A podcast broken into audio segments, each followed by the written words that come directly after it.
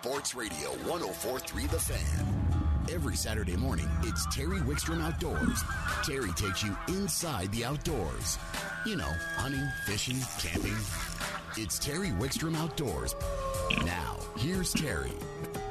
All right, we're back, and let's go to the phones. And joining us from the Blue Mesa area is uh, Andy Cochran. Good morning, Andy. Hey, good morning, Terry. Good morning, Broncos country. How are we today? Yeah, they're all. Uh, they just the game's just started. So, are you a big fan? I hope you're recording it. Of course, I got the DVR running, so we can make sure we're getting all our preseason action in. We're excited for this year, that's for sure. Yeah, me too. And I got the DVR. As soon as we get done with the show, I'll be watching the game. But and we're going to podcast everything we do here because I know we're going to lose people to the game. I don't know why. It's a preseason game and we're talking fishing, but some people uh, seem to get. I'll, I'll tell you a little story, Andy. We used to uh, when my television show was on. Of course, it ran on the Altitude Network for years, ten years, uh, part of its run. Uh, the they used to run as our regular time was Saturday morning, same time as the radio show. People used to go back and forth during the morning, but on Sundays they would rerun the show opposite of football because there was no sports they could put on altitude that was going to draw the sports fan away from away from the football games, but we'd get the non-football fan who loved the outdoors and we'd pick up a pretty big audience. So it was kind of interesting. That was a bunch of useless knowledge. Let's talk fishing. Here for fishing, but, yeah, we're gonna thank everybody for postponing their Bronco preseason game to listen to something that might be a little more practical for us right now. Yeah, you know, Blue Mesa has been one of the lakes this year that, because of water levels and warmer water and things, fishing has a lot of anglers have struggled. Some of it's because the fish are just located differently and people don't know where to look, and some of it maybe the fish are in a little bit of different mood. Tell us what's going on at Blue Mesa. Sure. As a whole, as you mentioned, Blue Mesa is it's gotten tougher. Um, it's typical for the time of year for this lake to fish a little tougher, but a couple compounding problems out here. The water level has kind of caused a pretty major algae bloom in the lake this summer, and so the big effect it has on the fishery is uh, oxygen, water quality issues, so that can actually move fish around, or some of the fish that stay in those really high algae bloom areas are a little bit starved out for oxygen at this time of year, so they get a little lethargic and kind of hard to catch. So you kind of compound that with our gill lice situation with our kokanee salmon, and so you get a fishery that is a lot tougher than we're used to this time of year. Um, we're seeing a lot of kokanee salmon schooling right now, but they are very hard to catch. We can you're, you don't have much of a problem finding them, but getting them to bite has been a little bit of a struggle. So the big key there is you just keep moving from school to school to school to really pick off the most aggressive fish in each school. And as soon as you know the bite slows down and sometimes it never starts but if you get on a school and you catch one or two right away and they quit biting that's your clue to just pull them in go find another school catch a couple active fish move on to the next one it's sort of a run and gun game now where we're used to just parking the boat over a giant school of fish and catching our limit and having fun it's a lot more work now I, I know we can, we're going to talk about the lake trout too, and they'll probably improve as the water cools. Do you think the water cooling will help the kokanee at all, or if it's based on those gill lice, do you think it may not, or or we just don't know? Right now, the feeling is that it's we've probably seen the best jigging bite already. We actually started fishing for schooling salmon right around the 10th of July. We started seeing a lot of schools forming early, and that's pretty common on a low water year. Those fish tend to move early. Uh, they're starting to see a fair amount of fish show up in the Gunnison River down low now. The peak of that run's going to be, you know, the middle of September, but on a low water year, it's not uncommon to start seeing pretty good sized pods of salmon moving into the lower river. I think they just get in there early because it's cooler, more oxygenated water, and they just feel better. So the cooler water, I don't think is really going to help that bite, so to speak. I think long term, it's just going to take a little more water in the lake as a whole, just to keep the lake a little cooler and more healthy as far as the oxygen's concerned to really kick that bite off like what we were used to. So, what is the actual level at the lake right now as far as percentage full? Uh, I think we're right around 43% now. It's about 65 feet low. Uh, we peaked out right about 50%. We've had a really wet summer, so that's really helped keep that level up. I think right now we're about five or six feet higher than what we were at this time last year. Which, if we remember, they they did a big water call down to Lake Powell that went from September to October last year and pulled the level really, really low. So that is not something they're doing this year. So we will go into fall with a lot more water than we had last year, and that's going to be a really good thing for us. What about the lake trout now? They're just a little less catchable, but that's not uh, that's not unusual for this time of the year. You expect that lake trout bite to pick up towards fall? Yeah, the lake trout seem to have found a really happy zone in the lake down on the western end of the lake in Sapinero Basin. We're seeing tons of pup lake trout down there, settled in on the deep flats, which actually this low water helps that a little bit because they hold on these really deep flats, which right now aren't as deep as what normally they would be. So the bite has been certainly doable. Um, we're finding most of these pups right now like 90 to 120 feet deep. And occasionally we're finding a, a better, you know, like a 15 pound type lake trout mixed in with those. Um, kind of like Dan alluded to, there's a little bit of a change in what they eat in the summer in this lake, too, where those particular fish are holding in that zone because the younger salmon have also found that zone in the lake 90 to 120 must be where the oxygen level is at its best. And so we've actually been catching like two and three year old salmon trolling like a hundred feet deep. And so that kind of clues you into why all those lake trout are kind of hanging in that same zone. It does seem though that most all the lake trout are also suspended, not necessarily on the bottom like you're used to fishing so trolling is definitely the technique right now that's catching them, and it's certainly doable. It's probably one of the best trolling bites on the lake right now is actually catching those pup lake trout in that 90 to 120 zone. And then outside of that, the next best trolling bite on the lake is for rainbow trout, which we've seen a really good po- population of wild rainbows the last couple of years, and they just keep getting bigger. We've caught several this summer in that four and five pound range, and these fish right now are very active shallow. So we're actually catching those on the really shallow flats, like only 30 foot of water, but most of these fish are holding like 10 to 20 feet deep. So that's been a really fun one too. That sounds like a great bite for those big rainbows. What about the browns? You expect a decent fall brown bite? yeah, the brown trout fishing on this lake, just like the spring, can be one of the the most fun fishing trips you can do in the fall. It'll take a little bit longer for this big lake to cool down to where those things get pushed up shallow. Usually, we're really starting to hit, see them move around the middle of October, but like from Halloween to Thanksgiving is really the peak of it. Like the month of November is when it's just lights out brown trout fishing around the shoreline. So it's coming, but not quite yet. There's another fish there that was illegally introduced that this low water may have actually helped the size of those fish because they uh, didn't probably get off as good a spawn, so they're not as competitive for food. But there's a getting to be a pretty good perch fishery there. Yeah, you hit the nail on the head with that one. That's one of our big highlights in this lake all summer, and especially as we get into fall when those fish get more aggressive and start feeding up, is our yellow perch. They the drought has kind of caused them to not have a real successful spawn, which I think for us anglers has actually helped, especially with the average size.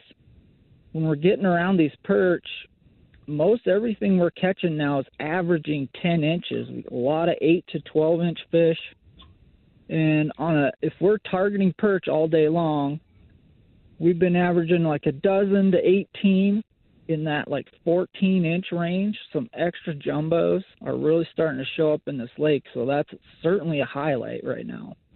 Oh, and those are such good eating. Oh, you take a 12, 14 inch perch, the fillets you get off there are just as good as a walleye anytime, and they just they're fun because the action is steady and they taste so good. I want to switch gears on you a little bit. Uh, I want to take go down to Pueblo. I, you're a bass tournament angler, and you've been very successful. And you're a guide, and you uh, pulled a win out of a tough fishing condition on Pueblo for bass. Took first place down in Pueblo about a week ago. Tell us what's going on down there and how you guys were able to win that tournament. Yeah, we a partner of mine in our in our lure business, we fish a lot of team tournaments down all over the place, but we do a series that ABA puts on down on Pueblo. They usually have a tournament a month, almost year round. They take a couple months off in the winter, but it's a really fun circuit. The guys are really cool. Um, super nice bunch of anglers, super helpful. It'd be a really fun one for someone to look into if they want to get into tournament fishing uh, it's a one day, so it's not expensive. The travel's easy. You can just drive down, fish, and get out of there. Um, so highly recommended tournament trail. But as far as the fishing goes, yeah, Pueblo is such an, a wonderful fishery, and we get down there, I don't know, eight or ten times a year outside of tournament stuff just to go fishing. There's so many opportunities on that lake. Um, course, if you want to fun fish, you try to go during the week because the weekend gets pretty wild with pleasure boaters. But that lake has a huge shad population, and we started to see it with winning bags out of these tournaments, especially this year. That the amount of limits weighed in in every tournament and the average bag that it takes to win these tournaments has has gotten much much better over the last couple years. So just a great fishery. There's tons of different stuff going on. So you kind of got to think about it if you're going fun fishing versus tournament fishing on Pueblo, kind of your game plan can certainly be different. Um, I, I like to fish for largemouth. I like to fish shallow. Uh, I don't think Pueblo has a a great largemouth population, but on a in a one day tournament environment, it's got plenty to get the bites to win almost every one of those tournaments. Um, but if you want to go fun fishing, the spotted bass and smallmouth bass populations are incredible in that lake, and you can get offshore, use your electronics, drop shots, little swim baits, and you can easily have 50, 60 bass days on that lake. Not necessarily keeper bass, but just tons of numbers and we talk about it all the time, but that's really one of the greatest fisheries in the state, I think, just as far as fish numbers, the health of the environment of the whole lake is really good. Lots of bait, tons of sport fish. I know there's a lot of walleye stuff that goes on, and we do catch a lot of walleye when we're bass fishing, kind of on accident, but guys that go walleye fishing on that lake on purpose love that lake. There's just tons of numbers of fish, and it's so fun. Now, on the largemouth, since you were targeting them up shallow, and I used to love to do that down at Pueblo too. Um, what kind of presentations did you use, and what kind of areas were you finding them in? So we were we were targeting largemouth around the grass, and that seems to be a new thing on Pueblo. Didn't used to have much, if any, aquatic vegetation. So I don't I don't know the whole story there, but it really started to show up about three years ago, and it was really prevalent last year in the summer and into the fall. And this year it doesn't seem to be as much grass across the whole lake as there was last year, but there's plenty of it. And really, when we were pre fishing, we are basically just driving the lake looking at these grass flats, just looking for life there was some of it that had tons of bluegill. A lot of it had shad up in it, baby bass, stuff like that, and a lot of it didn't have anything in it. So we were just kind of looking around for the grass that had life, and when it's got bait fish in it, you know there's going to be predator fish nearby. And so during the tournament, we just targeted those areas that we had seen pre-fishing that had some life around there. And the bite for us, it was pretty tough. That a lot of times you can go down there around that grass, and especially first thing in the morning, throw a frog around and get some really cool blow-ups on a frog on that lake. And uh, the topwater fishing just wasn't real good for us, so that pretty much told us that those things must be holding pretty tight or pretty deep in that grass, and so we needed to do something different to get them to bite. Um, we tried punch rigs. Some of that stuff gets pretty thick, so we tried punch rigs, getting down in there, and we caught a few bass doing that, but not keepers. But we were getting bites, and the bites that we got were on real heavy punch rigs. Sometimes you needed them just to get in the grass, but I think more than that, it was what we found was we were getting a reaction bite out of those fish. So they weren't, it wasn't like a feeding bite, it was more of a reaction bite. So big ounce and a half punch weight with a big, pretty high action creature bait on there kind of clued us into the first few bites there that these fish wanted were just reacting to stuff. So that punching is kind of a slow deal too. So to cover water, we switched to chatterbaits and swim jigs. And I think the chatterbait wasn't letting that thing fall quite fast enough, so the swim jig ended up being the deal for us that weekend where we would throw it out, get it stuck in that grass, and just rip it free and let it free fall right back to the bottom, and that's when that bite would come and we're using half ounce or even three quarter ounce swim jigs with just green pumpkin with a Rage Craw trailer, so pretty high action trailer on the back of that thing. Just a total reaction bite. You'd rip it out of that grass and just let it plunge back down to the bottom, and that's when they'd fly out of that grass and pick it up. So that kind of ended up being the bite for us. It was super fun. Andy, we are out of time, but that's uh, I'm congratulations again on winning that tournament. If people would want to book a guide trip with you or just want more information, how do they find you? Yeah, you can find us on Facebook and Instagram at GSO Fishing, and we have tons of info on there about all that stuff. Um, and our website, gsofishing.com, you can check us out on there. And yeah, feel free to send us messages, direct messages through the social websites or email us.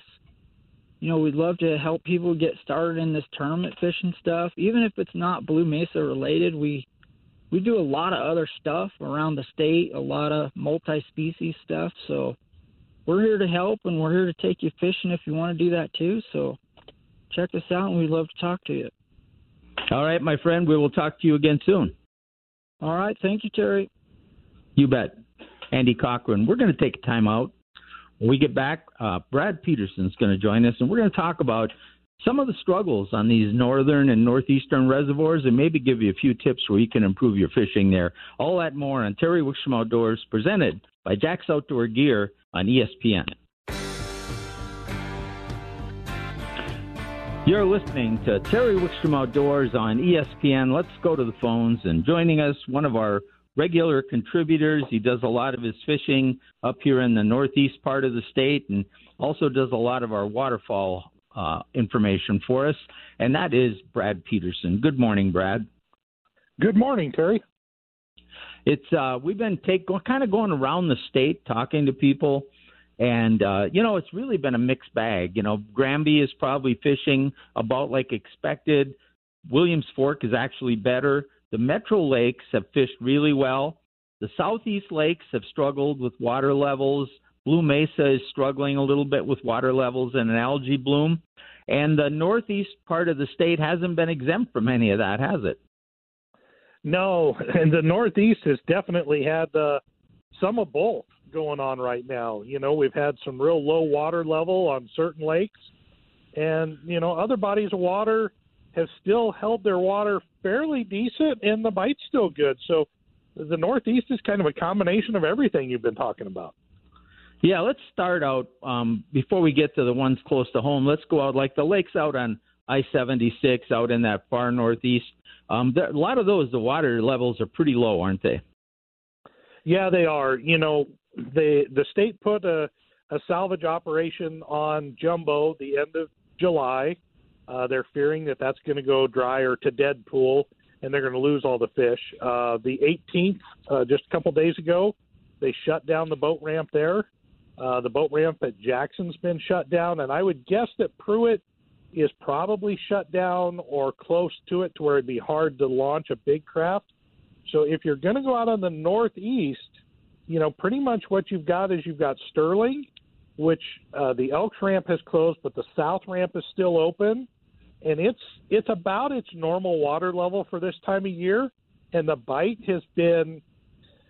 You know, there's some guys getting into some crappies, but there is a fall reaction walleye bite going on. The problem is there's a lot of forage in there, so you really have to, you know, hit the right spots and be there during the feeding window because those fish don't have to feed long to fill themselves up with the number of shad that are in that lake. Yeah, so it might, you know, I mean, not that it isn't worth the drive, especially if you can get into those crappies, but if you can get that fall bite going, it might be worth the drive without having to go out of state. But there might be some places closer we can get you into that. What do you see in like Boyd and Horsetooth? You know, I've been on both uh, this past week. Uh, Horsetooth is the lake is dropping, but it's still at a pretty reasonable level, and both the the smallmouth and the walleye bite's pretty good. Um, the smallmouth with the lake dropping are kind of pulling off onto those main lake points and main lake structure that has the bigger rocks on them, and the walleyes people are catching them out suspended in the middle, but they're also starting to move along the dams. So there is the opportunity if you don't want to troll, you can go up there and, and pitch the jam, the dams with like jerk baits and catch some walleyes up there. Um, the water level, you know, good news on there. The water level is about 14 feet low, which is lower than it was last year. But the the ditch company has said that they pretty much have finished calling water or pulling water out of the lake. So this is about the level we're going to stay at. We may lose another foot or so from evaporative loss, but it's not going to get much lower. So the people that are getting out there and we're concerned that Boyd may get real low, it doesn't look like that's going to happen. And the bite at Boyd is, you know, it, it's definitely different than normal because it's lower than normal but there are still fish biting. If I was going to go out there right now, I think what I would really target is the white bass. And so I'd either go out in the morning or in the, the later afternoon, evening. You know, look for those birds, look for the boils. If you don't see those, start looking for structure because there is schools of white bass on that structure. And especially if you see shad around, those fish are going to be more actively feeding, and you can get them you know, on topwater baits when they're boiling or like a jig and a twister. And if they're down deeper, more of that reaction style bait. So a jig and wrap or a spoon, something like that's going to get those fish to bite a little better. But the white bass are going to be your most consistent bite on Boyd. Okay, yeah. So I think those bites are going to continue to get better. From what you've told me, um, it sounds like both Boyd and Horsetooth, we should see boating availability probably through the end of the season. Is that what you're thinking? And with that being the case, things should really pick up in the fall. Yeah, both of those look like that the boating's available uh, through the rest of the season. And um, like you're you're saying, as the water temperatures that we're just starting to get some of those cooler nights, and the water temperature probably peaked about a week ago and we're going to start seeing it coming back down. And as that water temperature starts coming down, those fish are starting to get more active. The other thing that will happen on Boyd in particular is usually about late September, October, they start putting in those stocker trout and they do their fall stocking. So that's another opportunity to get into good numbers of fish. Uh, the other lake that I was by earlier this week that still has ample water is Union and Union's often overlooked by people. It's just kind of on the the east side of Longmont there, but uh, Union had good water, and that lake has some pretty good uh, numbers of walleyes and wipers as well. So that's one that uh, you might want to look into, and it's a pleasant one to go to. It's a little on the smaller side, and it is a no wake lake, so you don't have to worry about the uh, the weekend crowds of all the the skiers and wave boats disrupting your fishing. We almost got to run. I want to get to Sean Early with our our insurance tip of the day, but before I do, what about uh, Glendo? Real quick, what's going on up there? I know you fish that quite a bit. Yep, Glendo is definitely started the fall bite. The lake is dropping, and it's pulled those fish pretty much out of the weeds and into the the main lake structure. So that reaction bite, the the spooning and jigging bite, um, and like jigging Raps, is really starting to go good. The best thing I can say up there is just trust your electronics. Those fish are going to be out deep enough that you're going to be able to see them on your electronics, whether that's you know your traditional 2D, you know, down scan, your side scan, or, or the new forward-looking sonar. You're going to be able to see the fish. If you're in an area that you're not seeing the fish, keep moving because once you find those fish, you're able to get them to bite right now.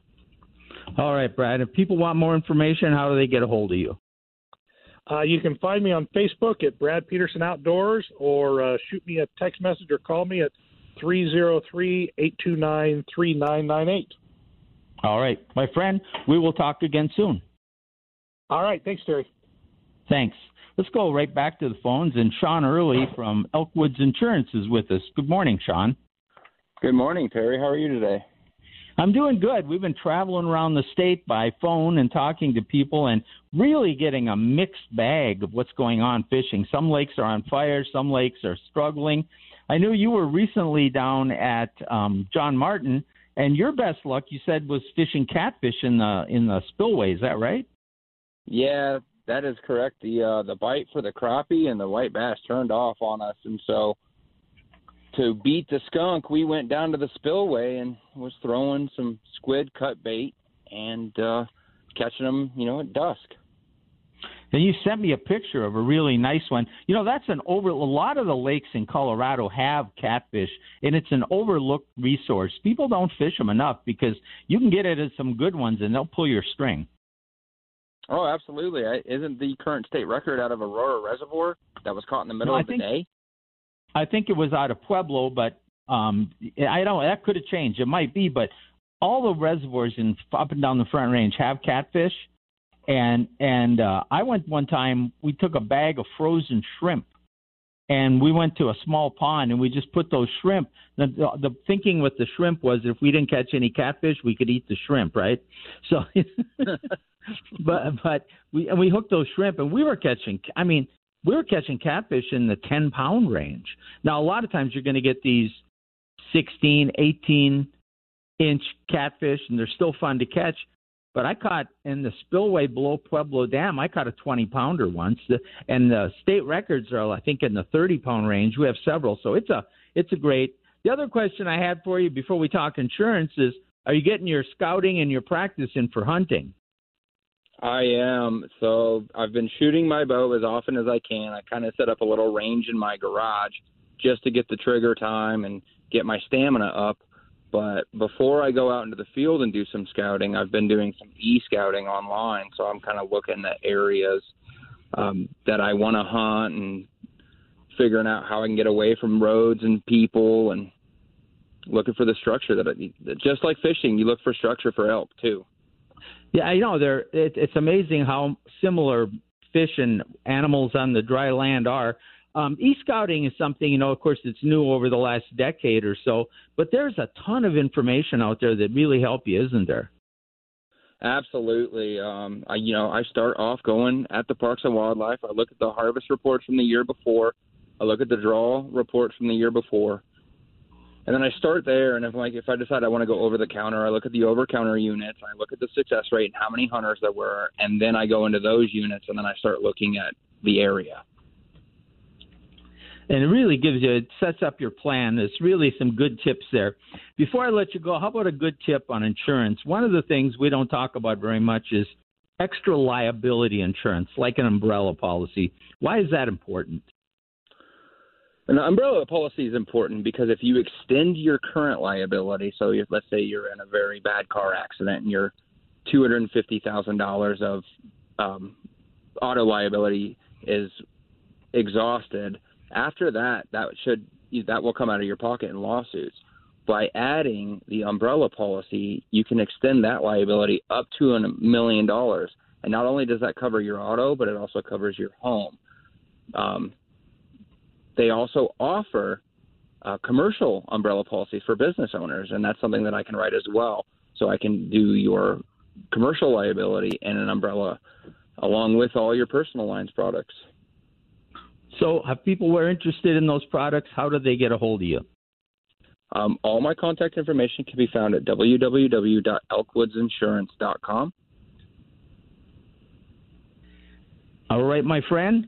We will talk to you again in a couple weeks, but I expect you're going to be out in the field doing your scouting before I talk to you next time. Yep, I'm going tomorrow, and then next weekend I'll be back at John Martin fishing. All right, my friend. We'll talk soon. Keep in touch. Keep me posted. Will do. All right, Sean Early. You know, um, folks, if you're looking for insurance, Sean's business is built on integrity and honesty. He represents just a number of companies, uh, and he'll he'll he'll do the shopping for your insurance while you're in the field. You may keep him from getting out and doing his scouting, but you'll get out to do yours, and that's how he does his business. All right, we're going to take a time out. And when we come back, one of our favorite contributors, I hope he's not listening so he doesn't hear me say that, will join us, and that's JR from Colorado Clays on Terry Wickstrom Outdoors, brought to you by Jack's Outdoor Gear on 1043 The Fan.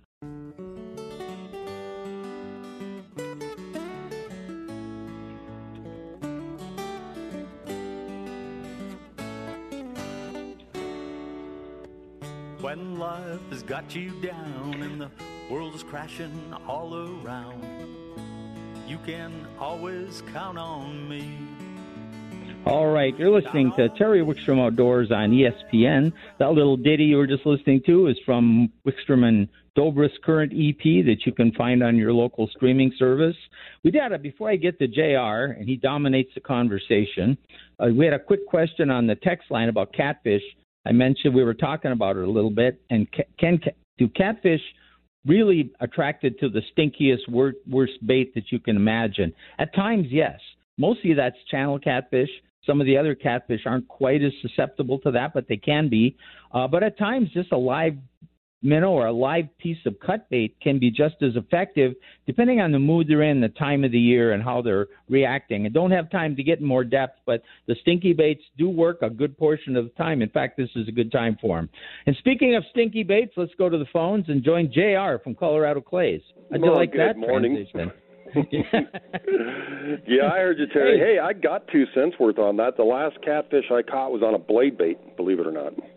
Oh, you know, they will hit a lure. Catfish are ferocious predators. They eat live bait too. They're they do that. Of course, you can catch you could catch fish in a bathtub. You're so good. Michelle told me you were the last boat off of Barr Lake before they closed the ramp, and that uh, you were catching some big wipers and walleyes. Yeah, Terry, it was nice, and it was. We were the last. We went through 1.2 feet of water to get to the main lake, so it was certainly the last day. But yeah, I was able to put something together and end up with a pretty good bag of fish. So uh, very happy with that. You know, and I'll, uh, before we move on to shooting, and of course that's what you and I want to talk about. Somebody wanted to get out on Barr Lake with a kayak right now could probably have a great time. Yeah, uh, it's still open to hand launch, from what I understand. So, uh, yeah, yeah, I knew I I see a belly boat, a kayak, um, some smaller hand launch type craft, and uh, yeah, there's no reason you couldn't still do some good fishing there. Um, things were good when I left.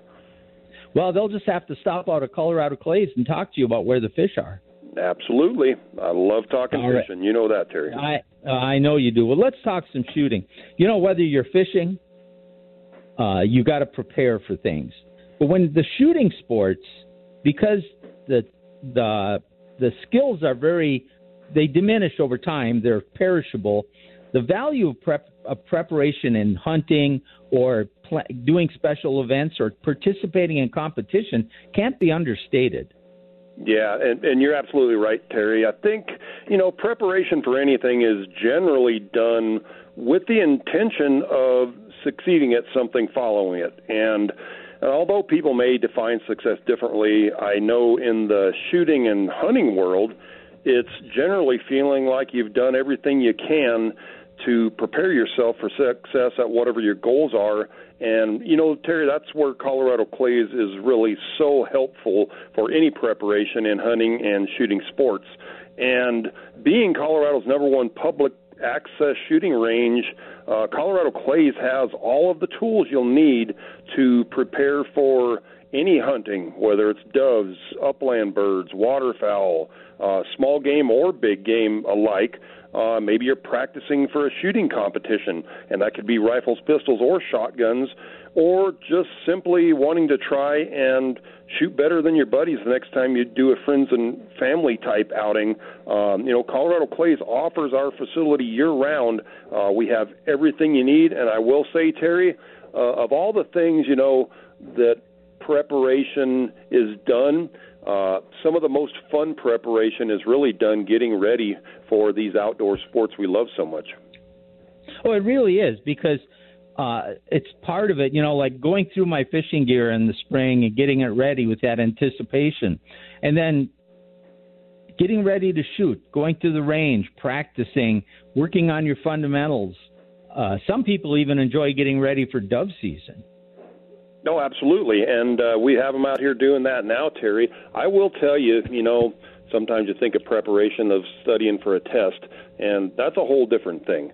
Uh, preparation in the outdoor world is something that people, you know, take seriously, but the rewards are so great when you do prepare properly and things come around.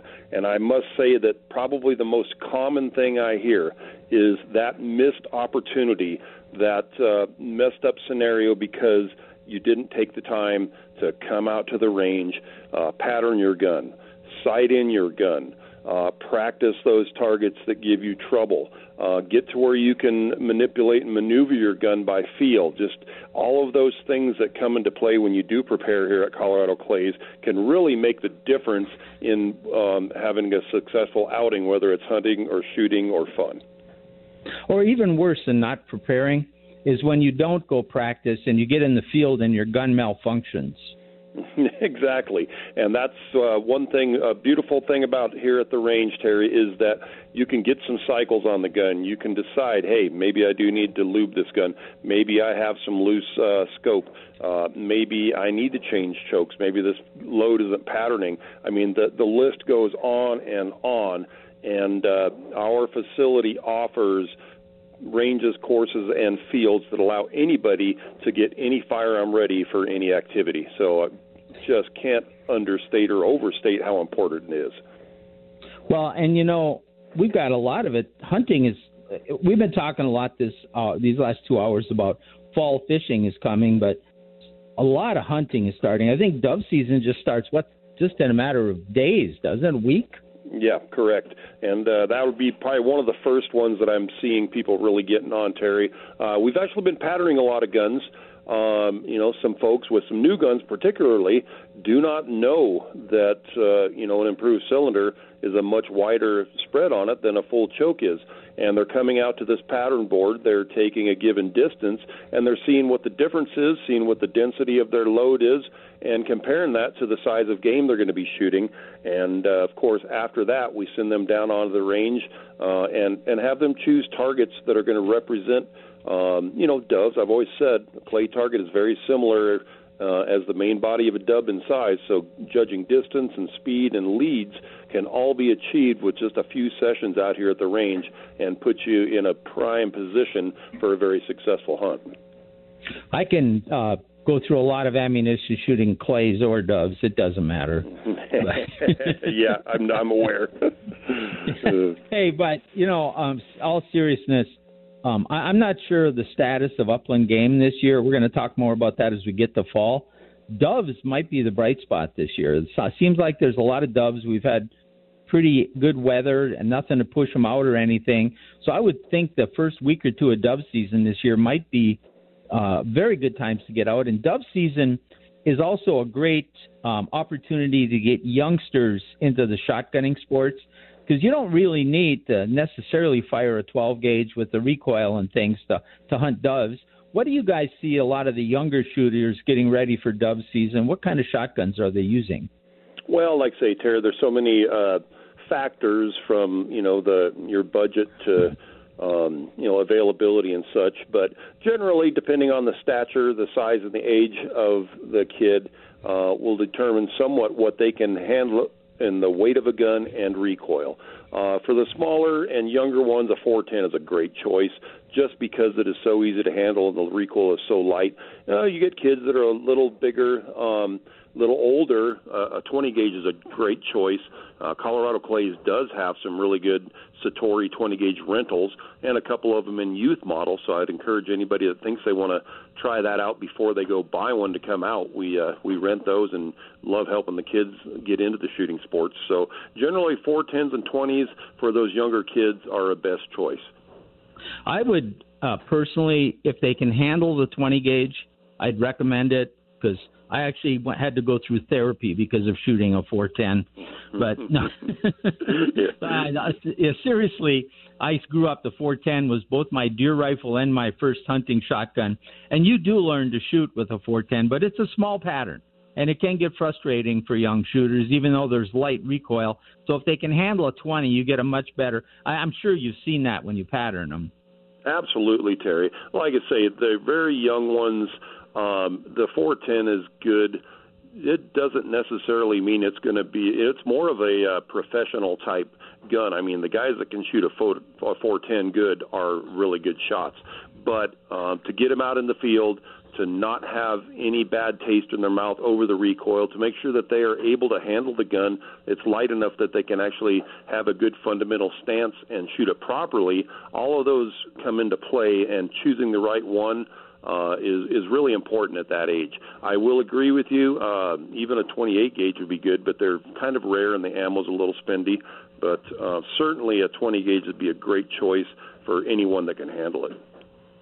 All right, last question. We got to run after that, but muzzle loader season is close. I know you accommodate muzzle loaders. Tell us about your facility. Well, our rifle and pistol facility is very muzzleloader friendly, Terry. Uh, we've been sighting in muzzleloaders for the last couple of weeks pretty steady. Uh, we have the option of sitting, standing, or prone shooting positions. We have 50 and 100 yard targets. The 100 yard target having our uh, video viewing system, so you literally can look up at your monitor, see where you're hitting, and do your sight in in real time without spotting equipment. And of course, with that open air design, the smoke associated with the muzzleloader is not a problem at Colorado Clays. So, Terry, we really have everything the muzzleloader needs to prepare for his hunt, and uh, our range is available right now. So, I'd encourage everybody to get a head start and get them dialed in. Yeah, especially. Uh, do you still have some uh, some ammo for muzzleloaders? Well, we do have some primers. Uh, we generally here in the next week or so we are going to put together some range packs that will include some patches, uh, 50 caliber balls, primers, and stuff, so folks can just use that uh, just for a basic sight in uh, to get dialed in a little bit, and then they can use their um, hunting um, loads to do their finals. So a lot of times we, we offer this range pack to help people get going, get on paper, uh, just get things sighted roughly in, and then they can fine tune with they am what they're going to hunt with. All right, my friend. If people want to get a hold of you, it's coloradoclays.com. Yes, sir. 303-659-7117. Give us a call or go to coloradoclays.com. Check out our website. But by all means, Terry, get out here and get prepared. All right, my friend. We'll talk to you soon. Thank you, Terry. You bet. We'll take a quick time out. When we come back, we'll wrap up this week's edition of Terry Wickstrom Outdoors on ESPN.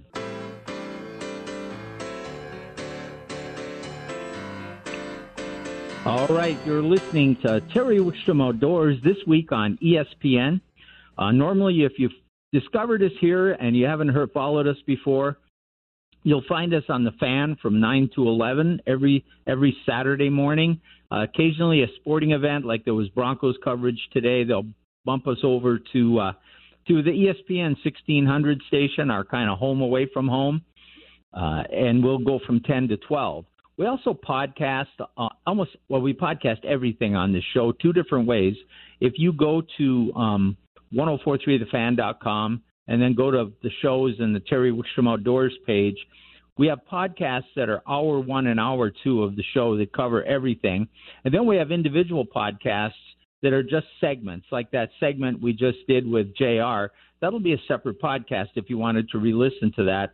And what I do during the week is I take some of the more timely and informative uh, segments of the show, and I when Karen or I post them up on our Facebook page, Terry Wickstrom Outdoors, and if and then you can kind of get caught up on some of the things you miss. If you uh, if you like this show, you should follow Terry Wickstrom Outdoors on Facebook. Really, it's kind of the heartbeat of the show. We'll tell you if there's a special guest coming up. We'll tell you if we're, you know, going to be moved off of the fan for that day and on ESPN. Karen puts up links to um, videos on our YouTube channel. And by the way, a huge amount of the fishing that we talked about on today's show, there are episodes on our YouTube channel, uh, The Best of Fishing with Terry Wickstrom, that address those exact, not only those techniques, but those exact locations and those techniques. So go give it a look sometime. It's just the best of fishing with Terry Wickstrom. It's it's legacy programming from our 22 seasons doing outdoor television. Some of it's travel and some of it's just how-to fishing right here in your backyard. So go take a look at that. We go from a lot of it being filmed right here to taking you from the Arctic Circle to the equator. So hopefully you'll enjoy that. But Facebook again, Karen puts links up there. If you follow the Facebook page, we'll try to keep you informed. And when I get out in the field and get a chance, whether it's on a trip or locally, I try to report and keep you up to date on where we're at and maybe give you ideas where you want to take a trip or inform you of a hot bite that's going on. Uh, so we try to do that. We also get news uh, releases from Colorado Parks and Wildlife. We put the fishing report up there. So that's what we would like you to follow that. Getting into fall, we've gone through some transitional fishing here this last uh, few weeks where some lakes have remained really good, some never got really good, and some of them have declined quite a bit. And we're looking for it to change. As we transition and now, the water temperatures with the shorter daylight and the cooler nights are going to start to slowly decline and then decline a little more drastically as we get into fall. This should trigger some very, very good fishing this fall uh, at, at almost all aspects because we've had rivers that were shut down for warm water. We've had lower flows.